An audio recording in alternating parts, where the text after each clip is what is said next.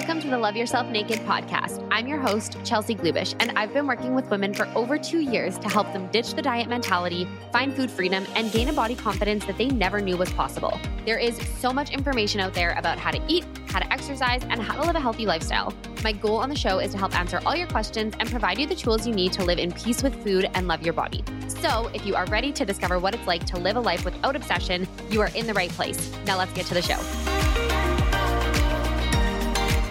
Hello, everybody. Welcome to the first episode of the podcast. I am so excited to finally be starting this. It has been a work in progress for longer than I would like to admit, but it's very exciting to finally be launching this. So, before I dive in, I really just want to take the opportunity with this first episode to set my intentions for the show and really just give all of you an idea of what to expect. My goal with everything that I share here is to empower, uplift, equip, and inspire you really to step into the best version of yourself and truly live a life that you are so, so, so fulfilled in. I am a huge proponent of speaking your truth, being vulnerable, and showing up as the most authentic version of yourself. But honestly, we live in a world that makes it incredibly difficult to do that. So, my goal is to always show up in that way for you guys to set that example and make this a safe space for you to feel like you can do the same. I absolutely do not have all of the answers to everything, and I'm never ever going to provide you with guidance that's out of my scope. But you can definitely count on a mix of solo episodes and guest episodes. So if there's ever anything that you're curious about that I don't have the answers to, I'm always going to do my best to find someone that can fill that gap. I think guest episodes I mean, I think just having a mix of both is really beneficial. It's nice to have some shorter solo episodes. It's also nice to have guests on. My plan is to have some clients come on and just share their experiences and the transformations that they've been through. And then also just people that are in different spaces in the health and wellness industry, in the leadership industry, definitely in the realm of women's empowerment. That's something that I'm so big on. So we'll have lots of guests on the show as time progresses. And lastly, my commitment in this space is honestly, you guys, to just be a friggin' human. Gosh, it really just baffles me in the industry that I work how many women express to me the shame that they have around not being good enough, not being pretty enough, not being perfect enough. And I understand where that comes from, but I need you all to know that none of those things are realistic or true. So, in the stories I share, you better believe that there will be messes and struggles and setbacks because all of those ugly, unwanted pieces of life can be part of the perfection that you are striving for. So, who the heck is Chelsea Glubish? I grew up in Edmonton, Alberta, in Canada. I did all my schooling there through to the end of university. I actually went to university originally to become a brain surgeon, but I ended up transferring into nutrition, which I will dive into a little bit later. And then now I live with my boyfriend and our dog in British Columbia. And it is seriously a dream, you guys. I feel so grateful to be able to be building our life here. If you have not visited British Columbia or if you're not from Canada and you come to visit, I definitely would recommend coming here. I run an online private practice called BloomBody Collective. It focuses on helping women heal their relationship with food and their bodies and find food freedom. It's something that I am super, super passionate about. And I'm actually launching a new course in January. I'm so excited about it. It's going to be a 12 week food and body freedom course, working on healing your relationship with food, finding peace with your body, and really learning to unconditionally love it. So stay tuned for more details about that in the future. And then for fun, I am actually a triathlete. So I did my first Ironman this year. I'm currently training for a marathon in February, hoping to qualify for Boston. And then I've got a couple more triathlons next year as well. So it's going to be a pretty jam packed year. Richard and I have basically planned all of our travels and our trips around races. So we're, again, just pretty grateful to be able to live that kind of a lifestyle. And that is honestly pretty much the breakdown of what my life revolves around work, training, family. That's the excitement for you. So let's just transition now into how this podcast and my company came to be. I, I'm just going to give a trigger warning at this point. I do talk about my eating disorder and disordered eating experiences. So I'll just timestamp those in the show notes. And if that's something that isn't a safe or comfortable conversation for you, or it's something that might be triggering, please just skip over that part of the episode. So you guys obviously already know where I'm from. I lived in the same house my entire upbringing, just myself and my parents. I'm an only child. I grew up very, very driven, very inherently people pleasing and perfectionistic as well. Actually, you know what? I shouldn't say inherently. You're not born a people pleaser, you're not born a perfectionist, but you are born, we are all born with a need to be loved and accepted. And those are some of the behaviors that are learned from a very young age will allow us to receive that love. So, for example, like I can remember remember watching home movies from when I was really young. So my mom, bless her, recorded basically every second of my childhood. So I've got tons of childhood memories to watch and reflect on, but I can remember watching videos from when I was really young, probably around 3 years old, and I used to love to sing and dance. But if I would get the words wrong or if I messed up a dance move, I would quite literally have a temper tantrum. I would cry. I would just like sulk on my bed in my bedroom. Everything I did had to be perfect. I remember also I quit music lessons because I couldn't hit a specific note. And I can remember crying in the elevator on the way home because I was just so defeated that I couldn't hit, I don't remember what note it was. C, maybe? It's not relevant, but I couldn't get the note. And so I quit. I also quit swimming lessons because I couldn't back float. I did end up going back to swimming lessons later, but I remember doing the same level three times because I couldn't get my back float and I was so upset and so devastated. And so I quit. I remember getting upset when I got bad marks in school because I was embarrassed. I was embarrassed for what my parents' friends might think, what our family might think if they knew that I didn't get at least a 90%, because that is something that I was so praised for. I was so praised for my intelligence. I was so praised for my physical performances in all of the activities that I did. And so I did do a lot of activities. I did swimming, like I mentioned, dance, gymnastics, and cheerleading were also a really big part of pretty much my entire childhood from the time that I was three until the time that I was 24. I was involved in all of those. And so, like I mentioned, I originally wanted to pursue medicine. Being that I was very academically disciplined, this just seemed like the correct route for me to go. But I do feel like a lot of that pursuit and a lot of those beliefs about what was required for me to be a worthy human is what transpired into my body image struggles, my body image struggles. And actually, in planning out this episode, I had to really think about the timeline of everything. So, you know, when my disordered eating started, how it started, what that journey really looked like. And it was long and gruesome, you guys. I'm not going to downplay that at all. And I truly believe that it started around the time that I hit puberty, which was 10 years old. So I was very young. My body changed very quickly and obviously looked a lot different than everyone else's. I remember being in grade five and they used to, I had a nickname. Big Boob Chelsea was my nickname because Nobody else had boobs at that time. Nobody else had a chest. Nobody else had hips. Nobody else had tampons in their backpack. And so you can imagine when you're in grade five and a boy in your class finds this package wrapped stick looking thing they're like, oh, what's this? And so that was just like humiliating for me. I remember still being in swimming lessons at the time and I couldn't participate because I had my period. And I, you know, for me at that time, it was just too embarrassing to get in the pool of, you know, that idea of like, just in case, what if something happens and I leak or whatever. So yeah, it was a really challenging time for me.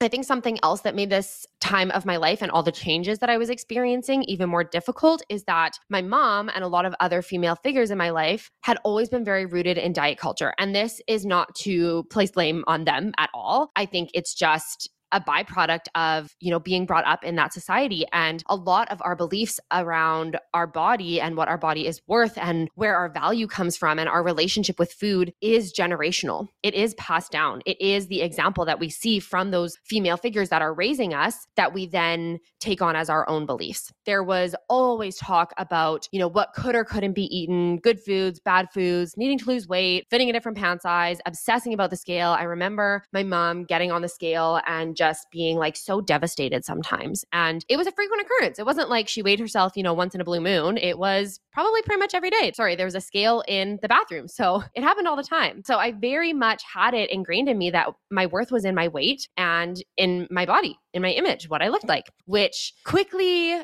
changed. it quickly changed as I hit puberty and started to develop, started to become a woman. My mom, also at this time, was struggling with her own mental health issues, and she really wasn't able to support me through this. Although, you know, thinking back on it, I likely wouldn't have even felt comfortable confiding in her or anyone that I looked up to at the time about my struggles, just for fear of being judged or, you know, maybe even encouraged to go on a diet myself, especially as a 10 year old. Gosh, I just can't, for any of you moms that are out there that have daughters that are around that age, I'm sure it's unfathomable for you to even consider your child feeling this way. And I think that now too, now that I'm older, I'm 27 now, you know, I thank goodness I don't have a 10 year old. I am definitely not ready for that. But I just think if I had a daughter that was around that age, I just can't imagine knowing that she was experiencing these struggles. So, my dad also really fueled the fire in the way he regarded women. It was not with kindness or respect, it was quite degrading and derogatory. And then also just the input that I was taking in. So, I was obsessed with Hilary Duff. If any of you are in that like 1990s era, I'm sure that you were also probably obsessed with Hilary Duff and Miley Cyrus and all of the, you know, Disney and Family Channel stars. But yeah, Hilary Duff was my absolute favorite. And I can remember seeing a headline on one of my like adolescent magazines. I think it was probably 17, I think is what it was called. There was a bunch of different ones at the time. And it said Duff getting puffy. So referring to Hilary Duff gaining weight and mentioned she was dieting. And just seeing that, I think, added another layer of fear to the scale changing for myself. So, all of that said, the example I had set was very much that in order to be worthy, in order to be loved and accepted, you had to look a certain way. And so, I think from there is really when the disordered behaviors began. I remember when I was 12, so I was in grade six, actually i might have even been 11 i might have been younger than that but around that time it was grade 6 for sure i remember i started reading food labels and it started with like the snacks in my lunches i remember throwing out Nutrigrain bars. My mom used to always pack me Nutrigrain bars. And I remember reading the food labels and thinking, oh, this has too many calories. This is too high in carbs. And so I would throw them out. I would often skip my lunches. I wouldn't eat lunch at school. I would say I wasn't feeling good. That was definitely the time that it started. When I was 14,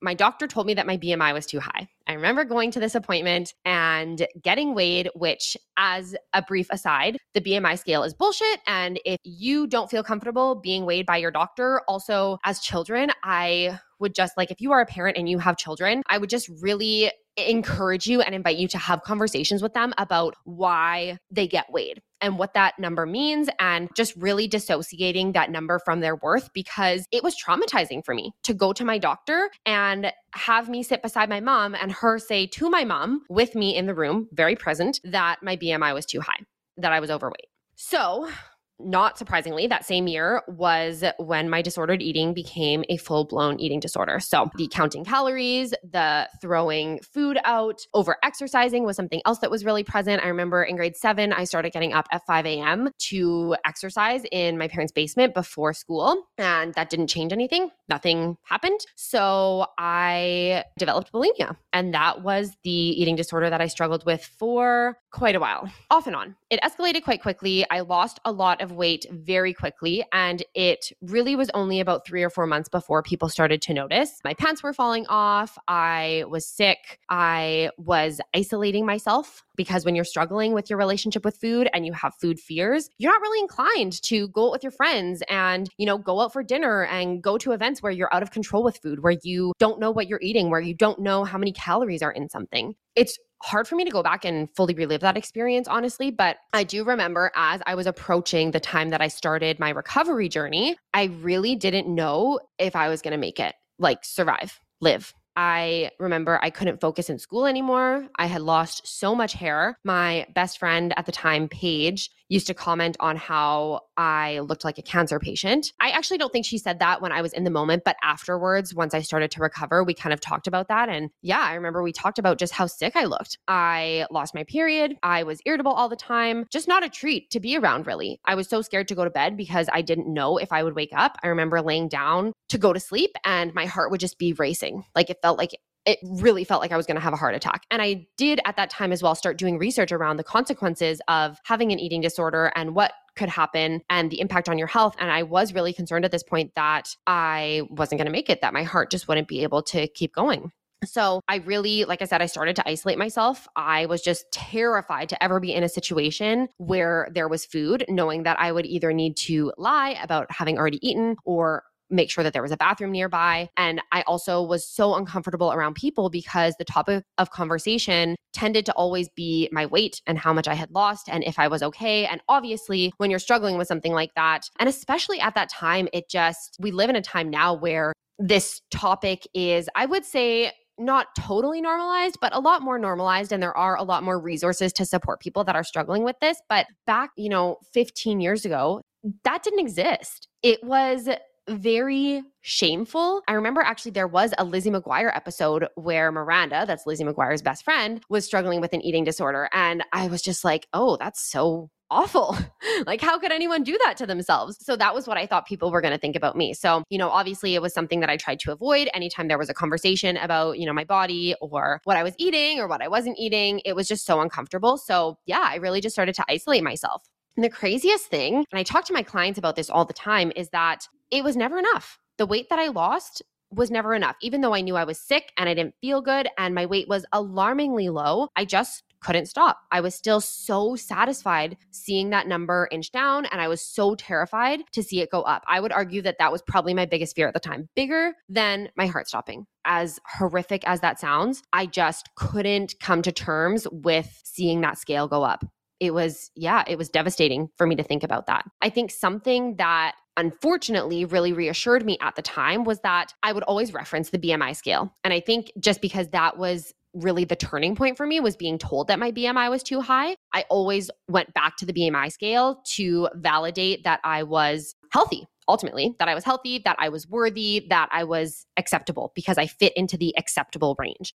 And based on the BMI scale, I was never underweight. So I'll talk about this in another episode about how bullshit BMI is, but please just don't treat it as law. It's to keep it simple, it's just such an outdated system. It's not helpful.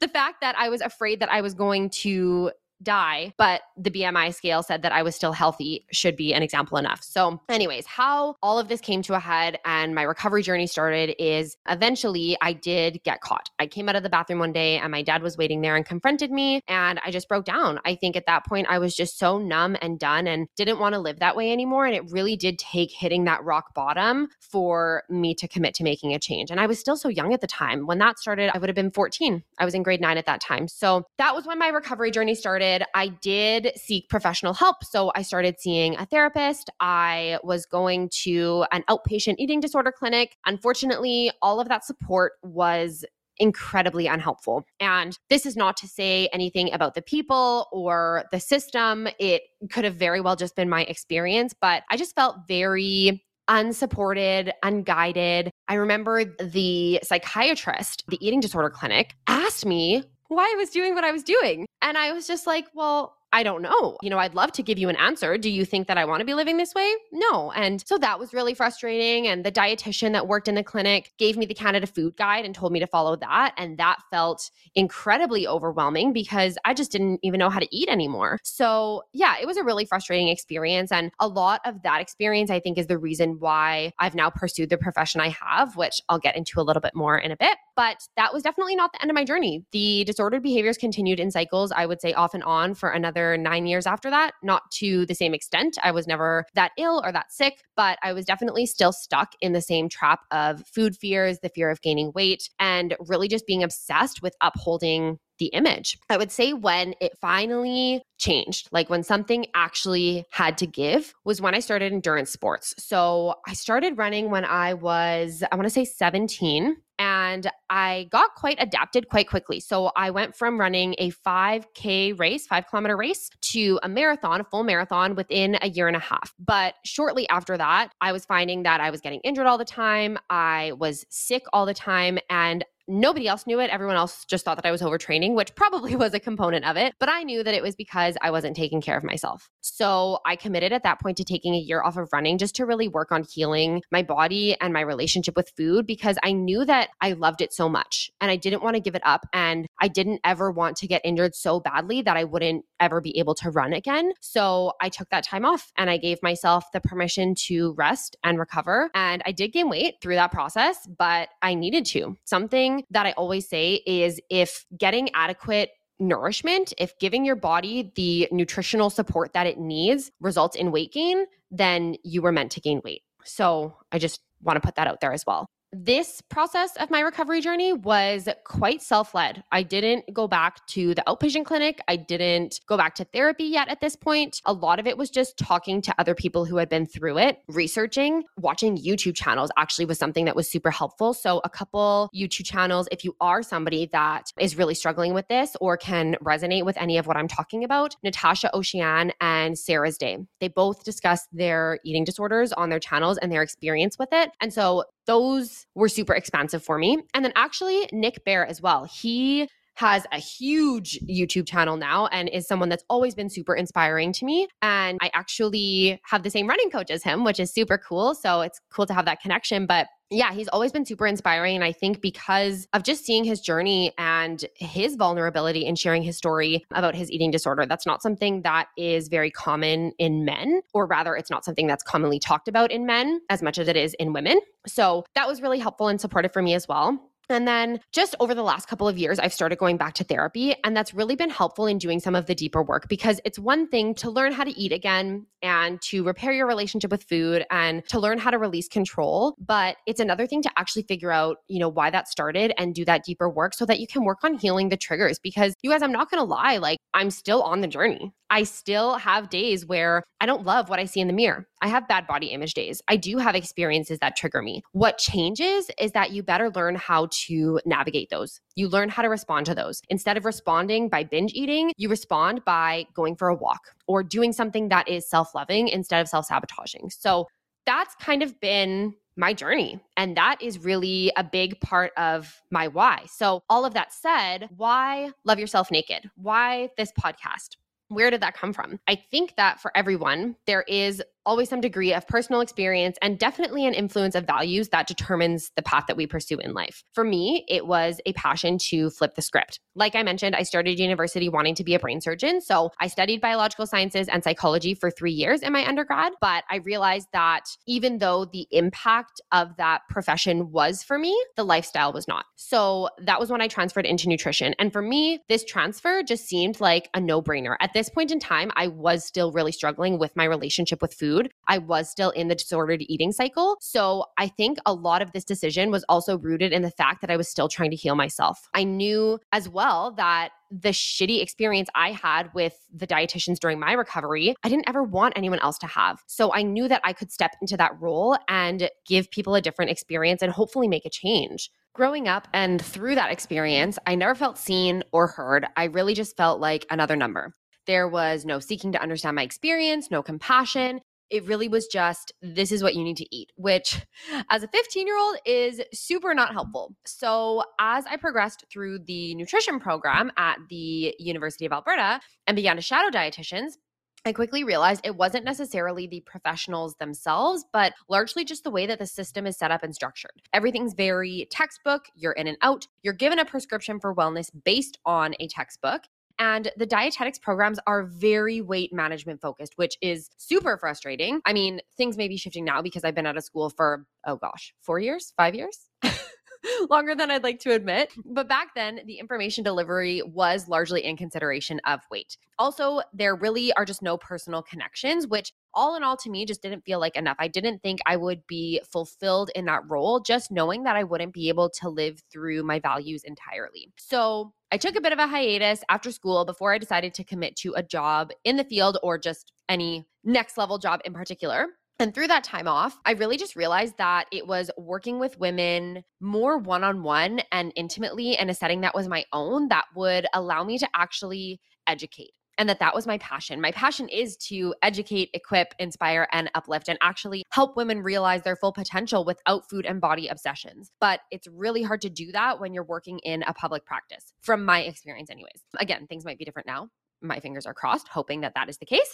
So, from that, birthed BloomBody. So, BloomBody is my company. It's a private practice that specializes in coaching women through all of the diet culture bullshit, learning what health and wellness without obsession looks like, reframing our beliefs around food and our bodies, and really just providing that safe space for women to finally be seen and heard and validated outside of their weight. Because, in my personal experience, and based on the thousands of conversations I've had with women, we don't have any of that. We don't feel like we can ask for what we need or put ourselves first we feel this deep seated need to tend to everyone else, work a full time job, take care of the house, take care of the kids, the spouse, you know, look perfect, be in the perfect body, be in shape. Everything needs to be perfect. And also, though, don't drop a bead of sweat or ask for help through that process. And it's just so unrealistic. And in all of that, there's so much shame around not being able to do it, around not being able to live up to those unrealistic expectations. So we don't talk about our struggles. We don't talk about our relationship with food or our relationship with our body until someone gives us the opportunity to. And I think that that's where I've seen so much pain in our society from all of the women who feel that way.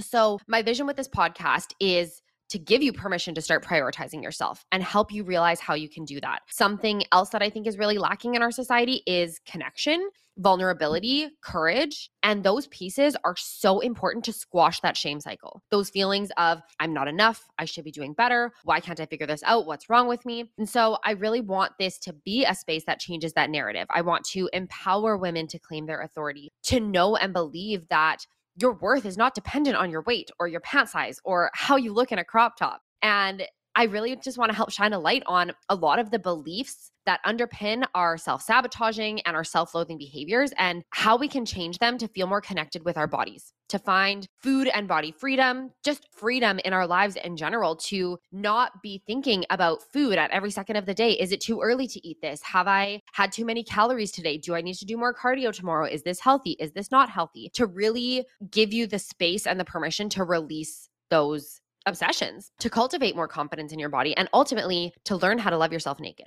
So that is it, you guys. That is the first episode. I really wanted to keep it under an hour, and I think I did it. I hope that I gave you guys a bit of perspective as to why this mission and this vision is so, so, so important to me. If you made it this far, thank you so much for listening. And if you have any questions or if you have any topics going forward that you would like me to discuss or cover, obviously, I would love to hear from you. And then, of course, as the podcast progresses, I would just love to hear your feedback in general. Like I said, connection is something that is really important to me. And I just think it's amazing that we have the ability to utilize platforms like this to cultivate more of that. So please reach out, say hi, and I will catch you guys on the next episode. Thank you so much for tuning in. If you guys got value from the show, I would love for you to rate and share it. And if you have any questions about the conversation today, you can always find me on Instagram or Facebook at Chelsea Glubish. Catch you on the next one.